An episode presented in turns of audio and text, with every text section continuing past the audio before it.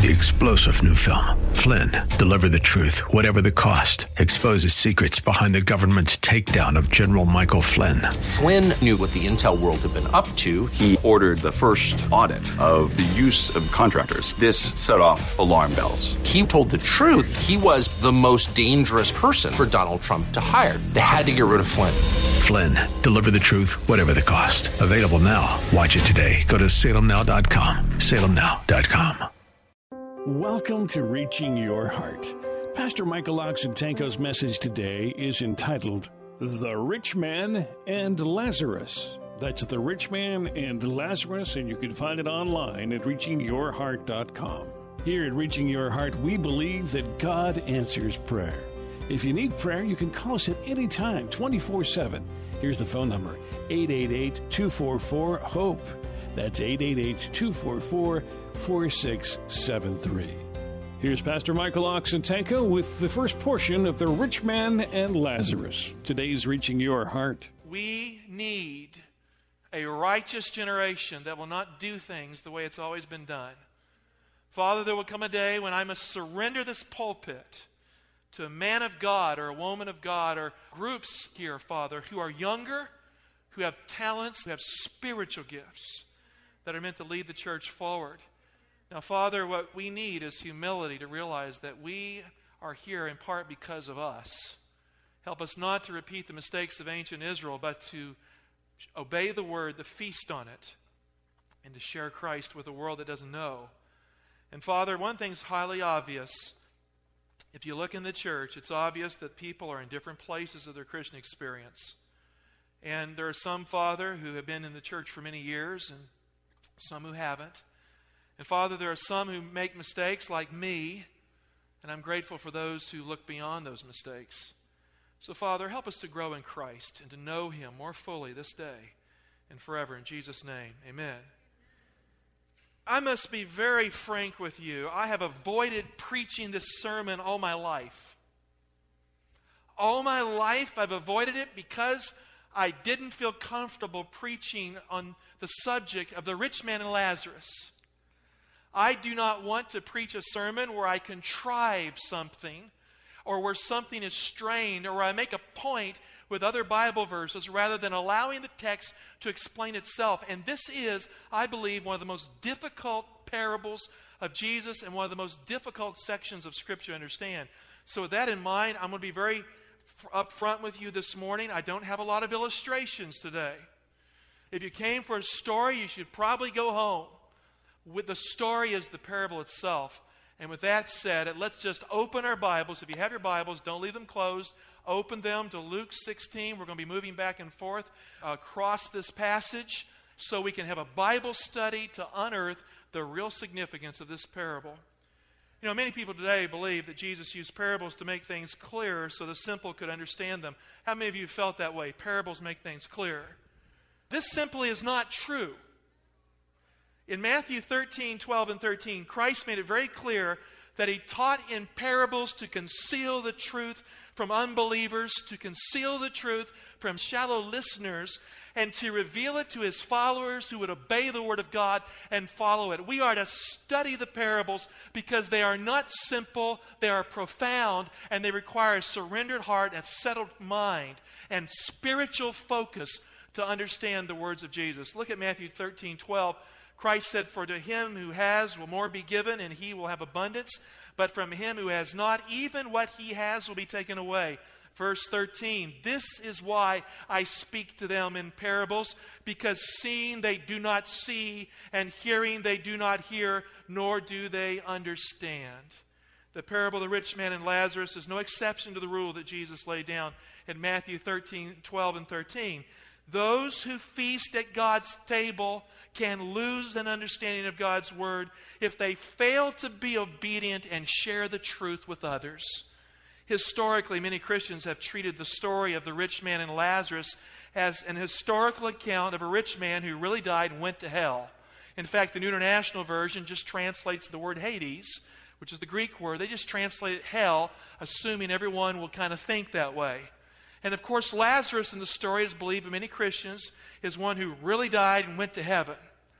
Now, I believe that this view is incompatible with the teachings of Jesus and the principles of understanding parables. It is incompatible with Scripture. And so, head on, I face the fact that we must look at this parable and not put our own meanings into it. The parable of the rich man Lazarus has all the elements of an allegorical parable. Now, an allegorical parable is a literary form that was used by Jesus in his teaching ministry. So it shouldn't shock us that he's using it here. And the allegorical elements of the parable describe clearly defined truths. So the different elements describe truths, but the story itself contains a central point that is both an admonition and a warning for those who hear it. Now, before we start, I would like to give a few verses that reveal the Bible's clear teaching on Hades and the afterlife. The reason for that is, is that in the parable, the word Hades is often translated in our English Bible hell. So I would like to go through the Old Testament passages in the Greek Old Testament that use the word Hades and see if we can't figure out the significance of it in the Greek and then look at a few in the New Testament as well. The word Hades is the Greek word used for the grave in the Old Testament.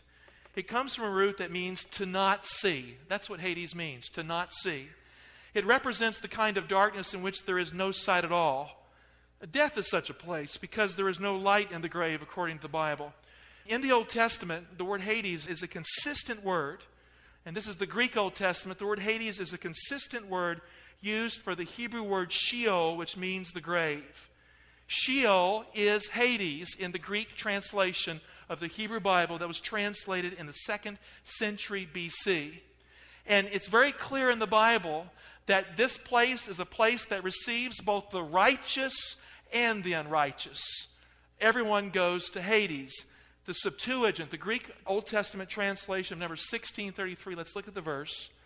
Here we have the Greek word Hades. It's used for Sheol, and here it's used to describe the place where the rebels went who revolted against Moses. The earth swallowed them up alive. It says, So they all that belonged to them, Korah and his rebellion, went down alive into Sheol. That's the English translation of the Hebrew. But the Greek Old Testament says Hades. And the earth closed over them, and they perished from the midst of the assembly. Now, the Greek Old Testament translation of Genesis 37 35 uses the Greek word Hades this time not to describe the place where rebels go, but it uses it to describe the grave of Jacob, the father of Israel. It says, All Jacob's sons and all his daughters rose up to comfort him but he refused to be comforted and said, No, I shall go down to, the Hebrew says Sheol, but the Greek Old Testament says Hades, to my son mourning. Here are some more texts where the Greek word Hades is used for Sheol in the Greek Old Testament. 1 Samuel 2, verse 6. The Lord kills and brings to life. He brings down to, what does it say in the English translation? Sheol, but in the Greek Old Testament it says Hades. And he raises up. Psalm 6 5. For in death there is no remembrance of thee, in Sheol, in our English translation of the Hebrew, but the Greek Old Testament says in Hades, who can give thee praise? And it is, of course, stated that no one can give God praise in Hades because Hades is the grave, it is a place of darkness, and there is no light in it. The Bible teaches that death and Hades will give up the dead at the end of time. Revelation 1, verse 18, Christ says, I am he who lives, and I was dead, and behold, I am alive forevermore. Amen. And I have the keys of Hades and of death. Now, Christ is saying that he can unlock Hades for the believer. That means that Hades is the grave, and it goes with death, and Christ has been there. He didn't just descend in some fiery inferno called hell. He went to the grave, which is the Hebrew Sheol, which is the place that you cannot see anything in, the place of darkness. And because he rose from the tomb, because the light of the resurrection pierced the darkness of the grave, he says, I have the keys of death and of Hades. And, dear heart, if you hold the hand that holds the keys, you don't have to be afraid of death. You don't have to be afraid of the darkness of the grave because there is light at the end of the tunnel, and Christ is the light of life. Christ is saying that he can unlock the door because he has the keys. He is saying that the grave is nothing to be afraid of. Just like Jesus died and came to life in a resurrection, you can live and come to life if you hold the hand that holds the keys. Revelation 20:13 describes the resurrection of the wicked. The Bible says, and the sea gave up the dead in it. Death and Hades gave up the dead in them, and all were judged by what they had done. Now, in Revelation 20:15, the wicked are cast into the lake of fire after they come out of Hades, which is the grave. Now, sequence is everything to logic here. In Revelation 20, they meet the fire after the resurrection from Hades at the end of the millennium, not one minute before the resurrection. The fire comes down and destroys them after they have been resurrected from Hades. And once they have left Hades, then they find the fire. That's the sequence here. That means Hades does not have fire. The fire comes after the resurrection from Hades, which, matching the context of the Greek Old Testament, is the grave. In fact, the Bible teaches that God will destroy death and Hades in the lake of fire. That means the fire will destroy Hades. Now, if Hades is the fire, how can the fire destroy Hades? It's illogical. That means the fire will destroy the grave. It's very simply stated and profoundly put. The fire of hell will destroy every graveyard forever. Hell is not Hades, dear heart. Hades is the grave. The King James Version, New International Version, others at times translates this word hell. And we think of Dante's Inferno and other images, but that's not what the Bible's talking about. The Bible says the fire will reach down into Hades and destroy it. And we have a very clear picture of this in Deuteronomy 32 22. For a fire is kindled by my anger, God is speaking, and it burns to the depths of Sheol. In the Greek Old Testament, that word is translated Hades. It devours the earth and its increase, and it sets on fire the foundations of the mountains. That's what Revelation is saying, that God will burn up every graveyard. There will be no death left because death and Hades will be thrown in the lake of fire. Revelation 20, verse 14, it's just put plainly. Then death and Hades were thrown into the lake of fire. This is the second death, the lake of fire. The grave will die, Hades will die, Hades will be no more. You see, if fire is Hades, why does it have to be thrown into the fire? That makes no logical sense. And so instead of front loading these verses with our opinions and our tradition, let the Bible stand. Hades is the unseen world of the grave. And God promises that one day He will destroy Hades with fire. The Bible teaches very clearly that there is a judgment of the dead that comes at the end of time. That means people who do not immediately receive their reward in this life, they don't receive it immediately after death either, in a place called heaven or hell. They wait until the judgment, and the reward comes at the end of time. They wait without consciousness in the sleep of death for the judgment at the end of time. That's why Hades is the place with no light, in a place which you cannot see, because the person is unconscious. Christ called death asleep again and again and again, and theologians and Bible preachers contradict Christ by saying there's no such thing as soul sleep. When Christ says there is such a thing, Lazarus is asleep. Now, dear heart, if I have to choose between someone who's an expert on death, the one who holds the keys, of death and of Hades is the expert on the theology as to what death is. And Christ said death is asleep. Now in Hebrews 9:27 it says and just as it is appointed for men to die once and after that comes judgment. It says that after that Christ will reward those who seek him. The Bible teaches that the judgment comes after a person dies. When you look at that verse, am I reading it right? Does it not say that? That when a person dies, after they die, then comes the judgment. Yes or no? Do you read that right with me? Okay, very good. I want to see if you're online with me. Now, there are two logical options to explain this verse. Only one works with Scripture. Option number one, which is logical, if you only look at that one verse, nothing else. Option number one, the judgment happens immediately after the death of every person individually as they are judged immediately. Many Christians believe this. Now, this view would mean that there is no set time for the righteous dead to be judged as a group, and no set time for the righteous wicked to be judged as a group either. In other words, everyone would be judged individually, gradually. As they die, the judgment is instant for every person. It happens for everyone independently after death. There's no biblical teaching of an end time judgment of the righteous dead or a post millennial judgment of the wicked dead. It all happens gradually as everybody slips into heaven and figures out who's there. Now, the second option, I believe, is the right option because it agrees with Scripture. It agrees with more than just one text, it agrees with this text and a lot of other texts. Option number two the Bible teaches that there is a set time for the righteous dead to be judged just before Jesus returns, and there's a set time for the wicked to be judged too at the end of the millennium. Now, that view would be just as true to that verse. You die, and after you die comes the judgment. You see, that verse doesn't tell you when the judgment comes, it just says it comes after you die. Now, in Revelation 11 18, we have a clear statement concerning the righteous and the judgment of the righteous that occurs just before the second coming of Christ in heaven and a pre Advent judgment. And the reaction to this judgment is, in fact, an international turmoil as the nations of the earth rebel against the sovereign rule of Jesus. The Bible says the nations raged, but thy wrath came, and the time for the dead to be judged. And now it defines which dead.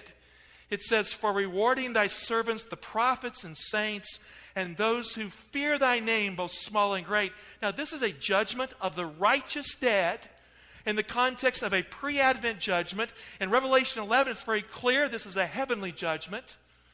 And it says, And to destroy those who destroy the earth. It has end time implications for that generation on earth that would destroy human civilization and make war on God's people. In verse 19, it says, Then God's temple in heaven was open, and the ark of his covenant was seen within his temple.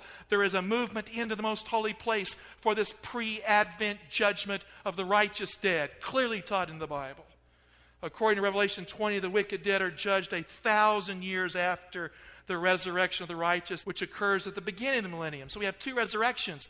The righteous, they come out of the grave after this pre Advent judgment in heaven of the righteous dead.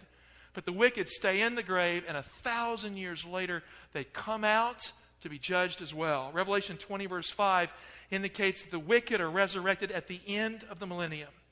Now, in Revelation 20, verse 12, it says, I saw the dead, great and small, standing before the throne. The books were opened. Now, the context here is not the righteous dead, it's the wicked dead. And also, another book was opened, which is the book of life, and the dead were judged by what was written in the books, by what they had done. In other words, this group isn't judged out of the book of life because their names aren't in it. They're judged by the books of their life record without the righteousness of Jesus Christ, and they stand no chance of surviving a judgment without a Savior. Christ clearly taught that the dead would experience a bodily resurrection to receive the reward or punishment. Now, if the first option is true, when you are dead, you go immediately to heaven, you meet St. Peter at the gate, you're judged, you receive your reward, you get your crown, your robe, your harp, you move in, right? Christ didn't say it, that's how it happens. Luke 14 14, he said, And you will be blessed because they cannot repay you. He's talking about being generous in this life. You will be repaid at the resurrection of the just. We don't get our reward before the resurrection, dear heart. We get our reward in the resurrection. And so the judgment precedes the resurrection from the dead. In the Bible, there is no confusion on the teaching of death at all. The Bible's not gummy in its theology. We bring our own ideas to Scripture, and therefore we struggle with its meaning because of that. Hades simply represents the grave, the dark grave. It means to not see. And the grave receives both the righteous and the unrighteous. Hades is not hell, as many Christians believe, because there's no fire there. Fire, in fact, destroys Hades in the book of Revelation.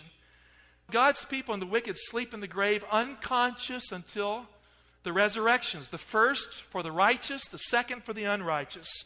And the reward or punishment comes for the righteous after the resurrection and not before. And the unrighteous, of course, it comes after the resurrection, not before.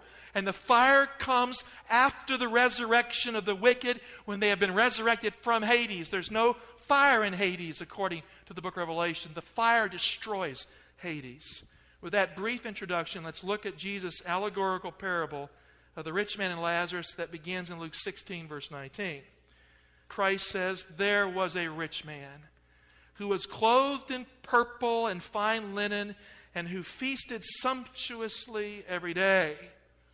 And at his gate lay a poor man named Lazarus, full of sores, who desired to be fed with what fell from the rich man's table. Moreover, the dogs came and licked his sores. Jesus has a way of telling a story, doesn't he? I mean, a graphic illustration of two people living in completely different circumstances. Now, In the parable, the rich man represents Pharisaical Judaism. The Pharisees despise the Gentiles, who they consider to be dogs, and they love money more than men created in the image of God. And the story of the rich man and Lazarus is set in the context, its immediate context in Luke 16 1 of a dishonest steward who served a rich man for gain. And the story of the rich man Lazarus occurs just four verses before Jesus' rebuke of the Pharisees in Luke 16 14 when he said they're lovers of money. He says here, verse 14, the Pharisees who were lovers of money heard all this and they scoffed at him. So in the parable of the rich man Lazarus, Jesus says in Luke 16 19 that the rich man was clothed in both purple and linen. Now, purple was the color of royalty in the Roman world. In fact, when a Roman emperor would come to the throne, the expression was given, he would receive the purple. Purple represented the power of a king. The Bible says, in addition to purple, linen was the clothing of this rich man. Linen represents not kingly rule, it is a priestly picture. Leviticus 16:32 in the Old Testament, and the priest whom he shall anoint and whom he shall consecrate to minister in the priest's office in his father's stead shall make the atonement and then it says he shall put on the linen clothes the holy garments in the Greek of Luke 16 19, the rich man habitually wore purple and linen. That's what he had all the time. In this allegorical parable, the rich man represents the Jewish nation of Israel that was meant to be a royal kingdom and a holy priesthood. It has all the core symbols representing the chosen people of God. In Exodus 19:6, God had said to them, "And ye shall be unto me a kingdom of priests and a holy nation." These are the words which thou shalt speak unto the children of Israel. And so a kingdom of royal priests, kingly and priestly, coming together in a single people. And so the rich man represented the people of Israel. The Greek text says in Luke 16 19 that the rich man made merry each day splendidly. The Greek word for making merry is used in the Gospel of Luke to describe feasting. God gave Israel the word of God to feast upon it. In Deuteronomy 8, he says, Man shall not live by bread alone, but by every word that proceeds from the mouth of God. In Luke 11, 13, Jesus said, Give us this day our daily bread. It's said in Luke 19, 47 that Christ would teach the people the word of God daily in the temple. You know, Judaism enjoyed a daily feast of God's word while the poor man Lazarus sat at the gate hoping for a crumb that would accidentally fall from Israel's table. That's the picture. Since the rich man represents the royal priesthood of the nation of Israel, what does the poor man represent in the parable? That's the second question. Lazarus, what does he represent? Lazarus is taken from the Hebrew word Eliezer. And Eliezer means God is my help. In verse 24, the rich man calls Abraham his father. He says in verse 24, My father. And in verse 25, Abraham says, My child. It's evocative of address, my child, teknon, my child. It's very clear the rich man is a child of Abraham, and the poor man Lazarus is a Gentile without God's word. He's not a child of Abraham. That is the critical distinction that defines the message of this parable. The name Lazarus in the Greek is taken from the Hebrew name Eliezer. It's the same. Lazarus is Greek for Eliezer. So it's no accident that Abraham's servant in Genesis 15:2 was named Eliezer, which means God is my help. And you know, Abraham had turned to God. He said, "Listen, you tell me I'm going to have a son, but my steward, his name is Eliezer. He will inherit all that I have." And God says, "Not so. I will give you a son, and he will be your heir." Thanks for listening today. If this message is ministered to you, remember there are many more just like it at reachingyourheart.com. If you're a regular listener to this broadcast, or if you've just tuned in for the first time and have been inspired by this sermon, and you'd like to partner with us to help keep these radio broadcasts on the air, you can simply call us at 1 888 244 HOPE. That's 888 244 HOPE, day or night, 24 7. One of our team is available to assist you right now. We believe God is moving across the globe, touching lives and reaching hearts, and you are helping make this a reality with your gift of any amount. These are urgent times, and God has an urgent message. God's message in Revelation is one of warning and encouragement and it's a personal appeal to all of mankind. It is his final message before sweeping changes occur across the globe. Events that will take place just prior to Christ's second coming. You see, God doesn't want his church to be surprised by the events that will take place. He wants his church ready for his return. We have a book titled God's Last Altar Call that will encourage you and help you understand what events must take place as found in the book of Revelation. We'll send you this book for a donation of any amount and pray that you will be encouraged to know that you can discern the events that must take place prior to His second coming. Please call at any time 24 7 888 244 HOPE. And with a donation of any amount, we'll send the book right out to you entitled God's Last Altar Call. We pray that you will be lifted up by the biblical insights in this book and grow spiritually in your walk with Christ. Join us again next time for another edition of Reaching Your Heart.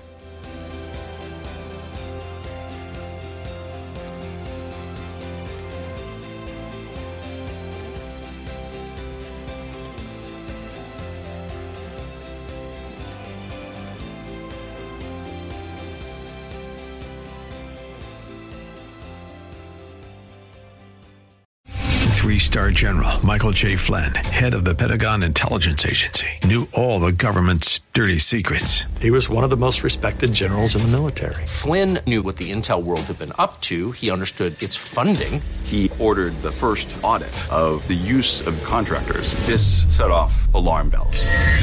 The explosive new documentary, Flynn, Deliver the Truth, Whatever the Cost, and covers the facts behind this scandal. Flynn told the truth. He was the most dangerous person for Donald Trump to hire. I find out the worst enemy that I'm going to face in my life is right here in America. They took my assessment and they wanted me to change it. And I was like, I'm not changing it. They had to get rid of Flynn.